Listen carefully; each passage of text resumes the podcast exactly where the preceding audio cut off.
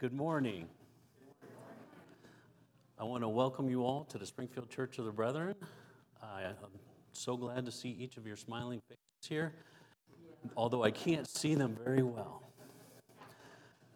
If you would go along with me in the bulletin, I don't have any extra announcements as far as it goes, but if you follow along in the bulletin, it's all there and you can get all the extra information as we go.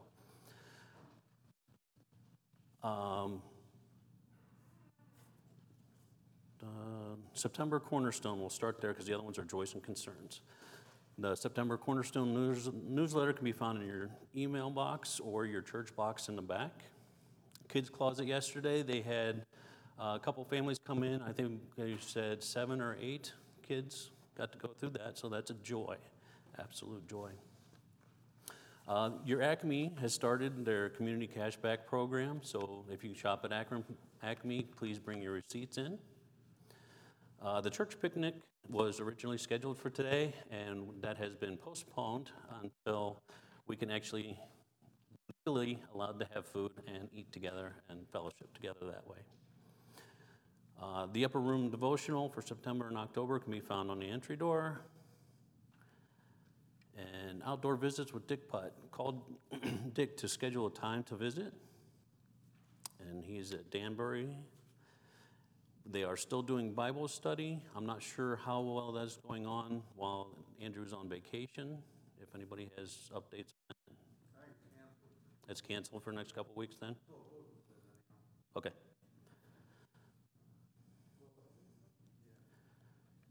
And as far as budget requests, so the church can have their budget for the next year, those need to be in as soon as possible. Also, with the Constitution revision. And if you turn the page and you see deep on call for August, we have Dale, Becky, and Jean Garcia. If you like the flowers that are blooming today, you can call them and talk about it.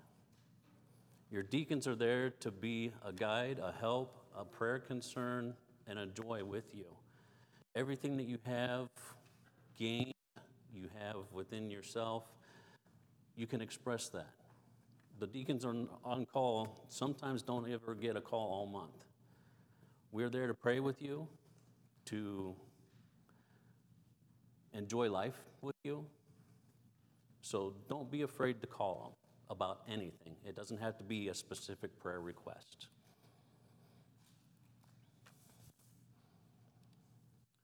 And moving on to our joys and concerns. If anyone has any that they would like to present.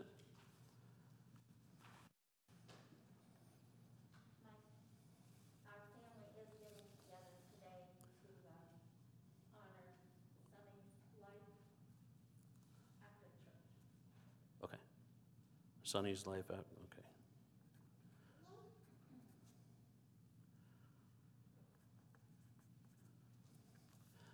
So our prayers with you as your family meets, as you celebrate Sonny's life. Christine.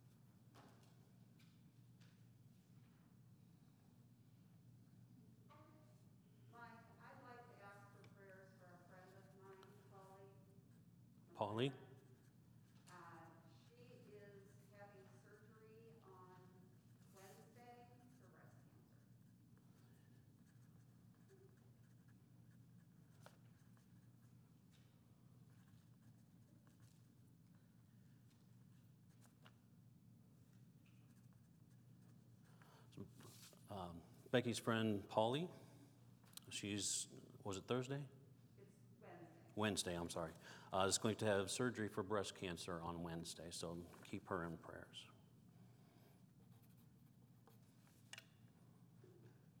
And over the prayer chain, we heard that uh, Dorn Young had passed away last night, so we want to keep that whole family in prayers.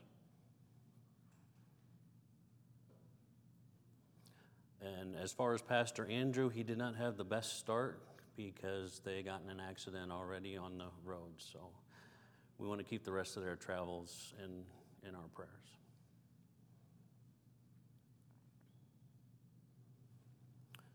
Please quiet your hearts and your minds as we listen to this morning's prelude.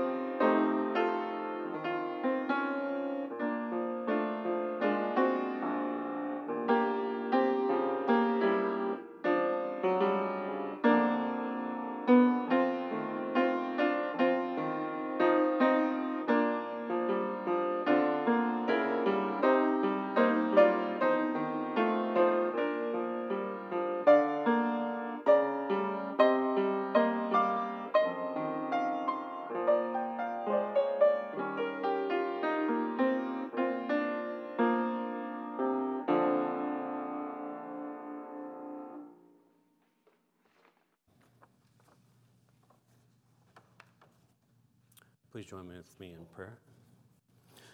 Father God, we just we want to magnify your name. We want to celebrate all the things that you have given us. We want to mourn with our brothers and sisters as we have lost some loved ones. We want to pray, pray blessings on those traveling, on those having surgeries, for those that just can't make it out for those that are afraid to make it out. Lord, you are an awesome God, and to some you are unknown. May we, your children, spread that word to all of your children. Amen.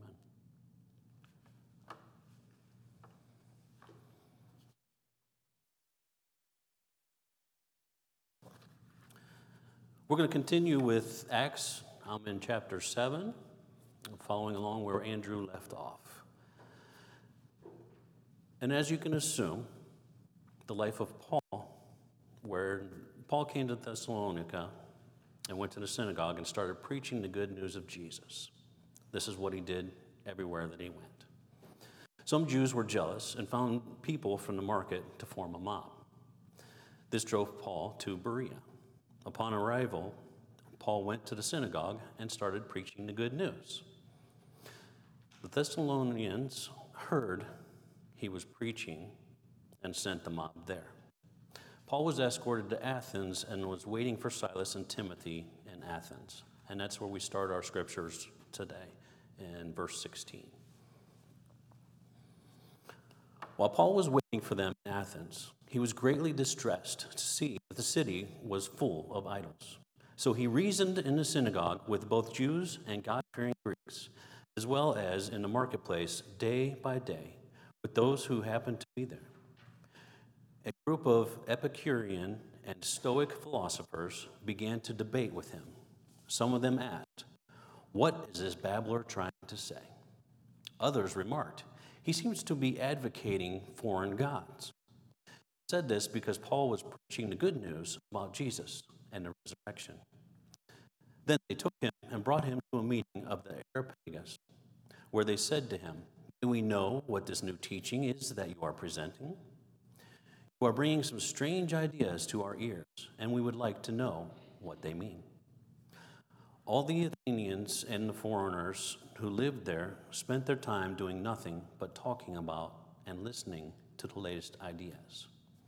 Now, Athens is a Greek culture, so they weren't as familiar with the Jewish God or Jesus and his resurrection. Um, a babbler is one that they just didn't understand what he was saying, so he just went on and on and on. So these Areopagus basically were trying to find out exactly what he was saying. In verses 22, Paul then stood up in the meeting of the Areopagus and said, People of Athens, I see that in every way you are very religious. For as I walked around and looked carefully at your objects of worship, I even found an altar with this inscription to an unknown God. So you are ignorant of the very thing you worship. And this is what I am going to proclaim to you. The God who made the world and everything in it is the Lord of heaven and earth, and does not live in temples built by human hands. And he is not served by human hands, as if he needed anything. Rather, he himself gives everyone life and breath and everything else. From one man he made all the nations, that they would sh- that they should inhabit the whole earth, and he made marked out their appointed times in history and the boundaries of their lands. God did this so that they would seek him and perhaps reach out for him and find him, though he, though he is not far from any one of us. For in him we live and move and have our being. As some of your own poets have said, we are his offspring.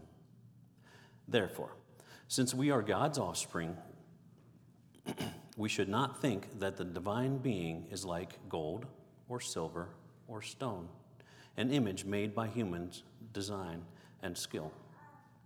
In the past, God overlooked such ignorance, but now he commands all people everywhere to repent.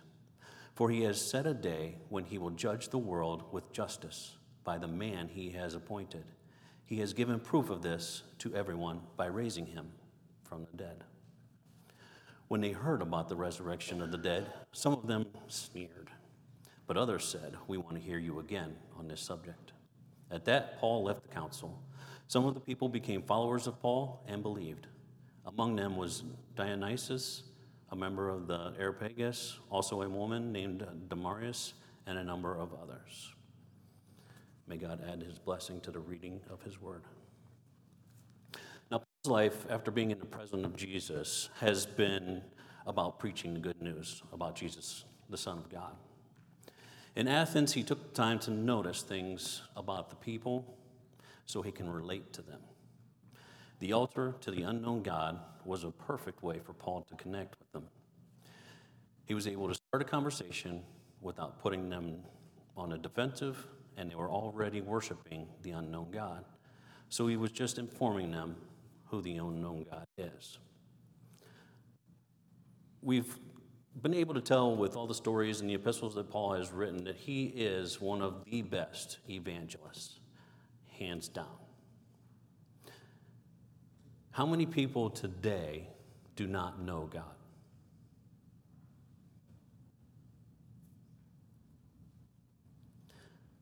The class I'm attending right now through the BBI class that's allowing me to be up in front of you and give this sermon, we are doing teaching and learning in the church. Mostly it's about Christian education. We had our first class yesterday on it yesterday, and I already had my first paper due. So I already gave my example of what I think Christian education is. If I asked you what Christian education is, what would your answer be?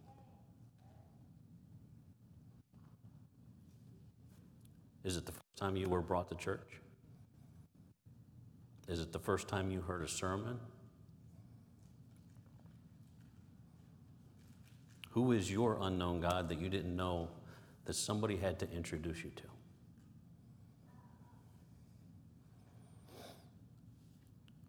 In last week's sermon, Pastor Andrew was talking about the sower dispersing the seed.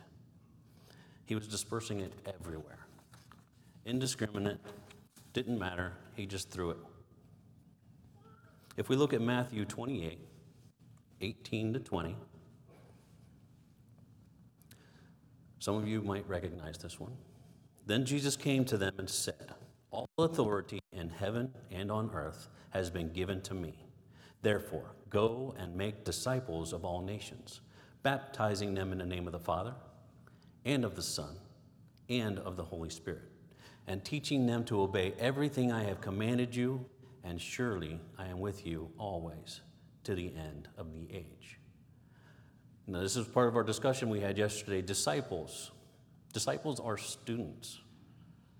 If we have students, that means we are mentors.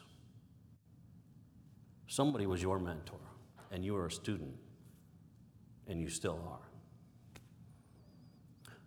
Aren't we commanded to sow the seeds everywhere? In Deuteronomy 6 4 through 9. Hear, O Israel, the Lord our God, the Lord is one. Love the Lord your God with all your heart, and with all your soul, and with all your strength. These commandments that I give you today are to be on your hearts. Impress them on your children. Talk about them when you sit at home and when you walk along the road, when you lie down and when you get up. Tie them as symbols on your hands and bind them on your foreheads.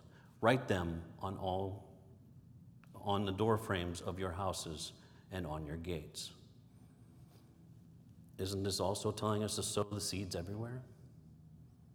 Everywhere you go, you talk about Jesus. And since it's the Old Testament, it was God. Jesus wasn't there yet. It's an unknown God to somebody. 1 Peter 3 15 and 16. But in your hearts, revere Christ as Lord.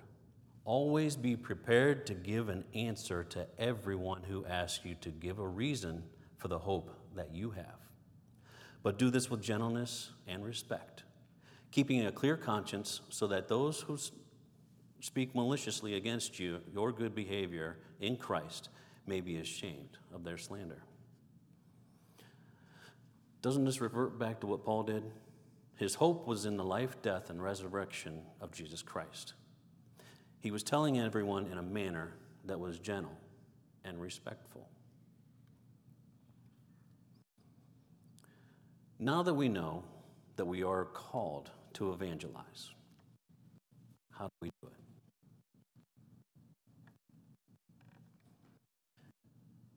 Is it not what Paul did? Take the time, find something you can relate to with the other person, and start a conversation.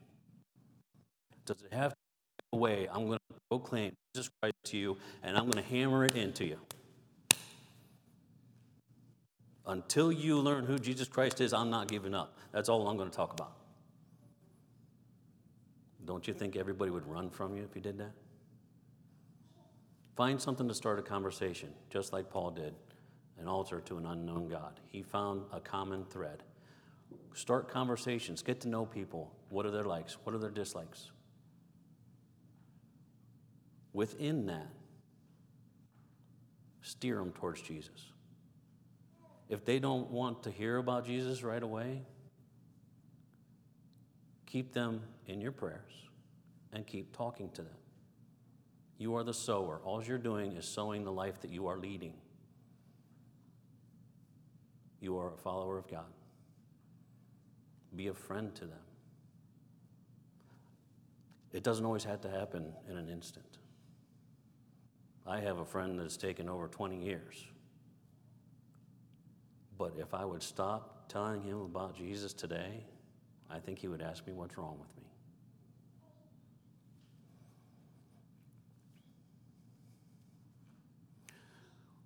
We also have to realize that not everyone learns in the same way.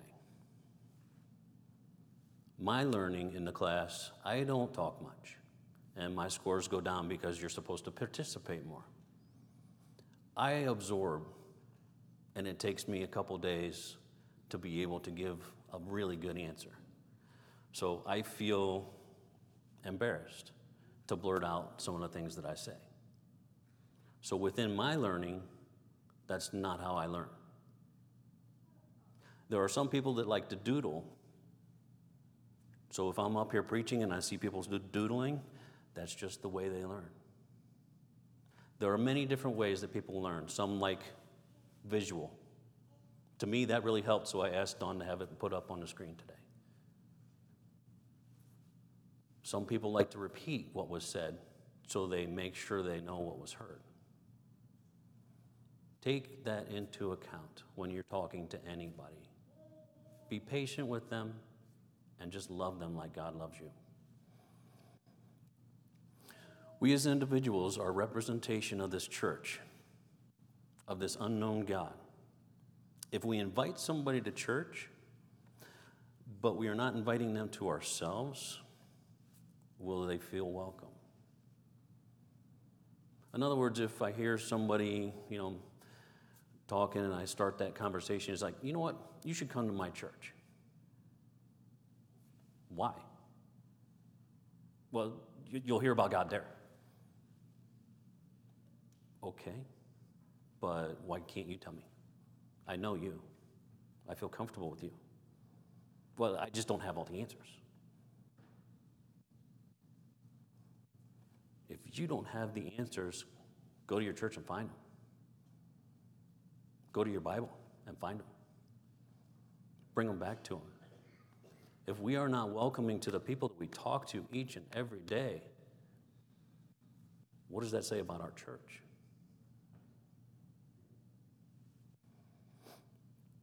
As a church body, this group that is here and listening, well, it would be online, but as a recorded message that they get sent,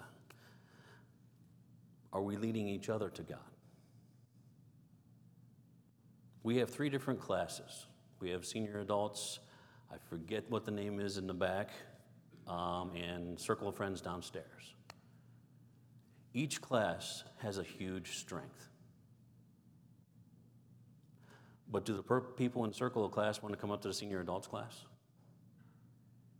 If they do, it's a completely different scenario. They learn in different ways. The people in the Circle of Friends class have an extra closeness that I've noticed as I attended that. The senior adult, Glenn does an excellent job of teaching and giving full knowledge.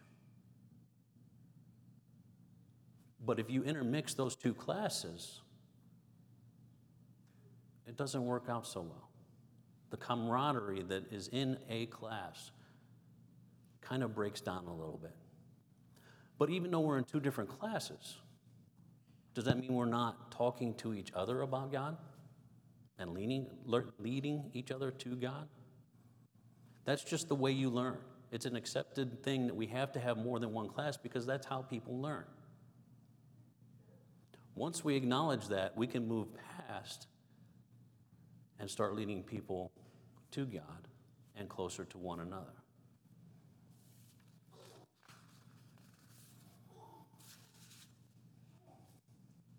The most important thing to learn about evangelism is if we sow the seed The unknown God can make it grow. Even if we throw it on the path, the beaten path that will not soak up the seed and it will not grow anything. This unknown God that we know can make it grow. The roots can go over to the sides and they can find fertile soil. He can bring somebody in to bring fertile soil onto that path and make that seed grow. It is not up to us to bring that person to God. It is up to us to sow the seed, to let them know who the unknown God is. Give them their Christian education and let God nourish, water them, and bring them to Himself. That is not our job. It is not a failure if you cannot talk to somebody and they don't come to this church. What if three weeks from now they go to a different church? God wins. God has another son or daughter. All we are supposed to do is sow the seed. It's what we're called to do. The only way to know the unknown God is to learn about him. Why are you here today? Is it to see my smiling face? Some of you didn't even know I was going to be up here. Is it to see each other's faces? Did you come here so you can get everything you possibly can out of it, soak it up, take it home, and leave it there? Did you come here willing to open your heart to other people that are around you? Welcome them. Soak in the fact that everyone is leading each other to God. Learn who God is. Learn who God is tomorrow, yesterday, and today. As we learn and grow, we learn who the unknown God is.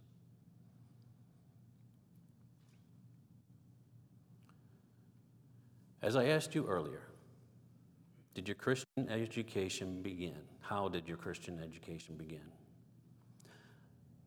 So I ask you, the next person you meet that doesn't know God, where does their Christian education begin?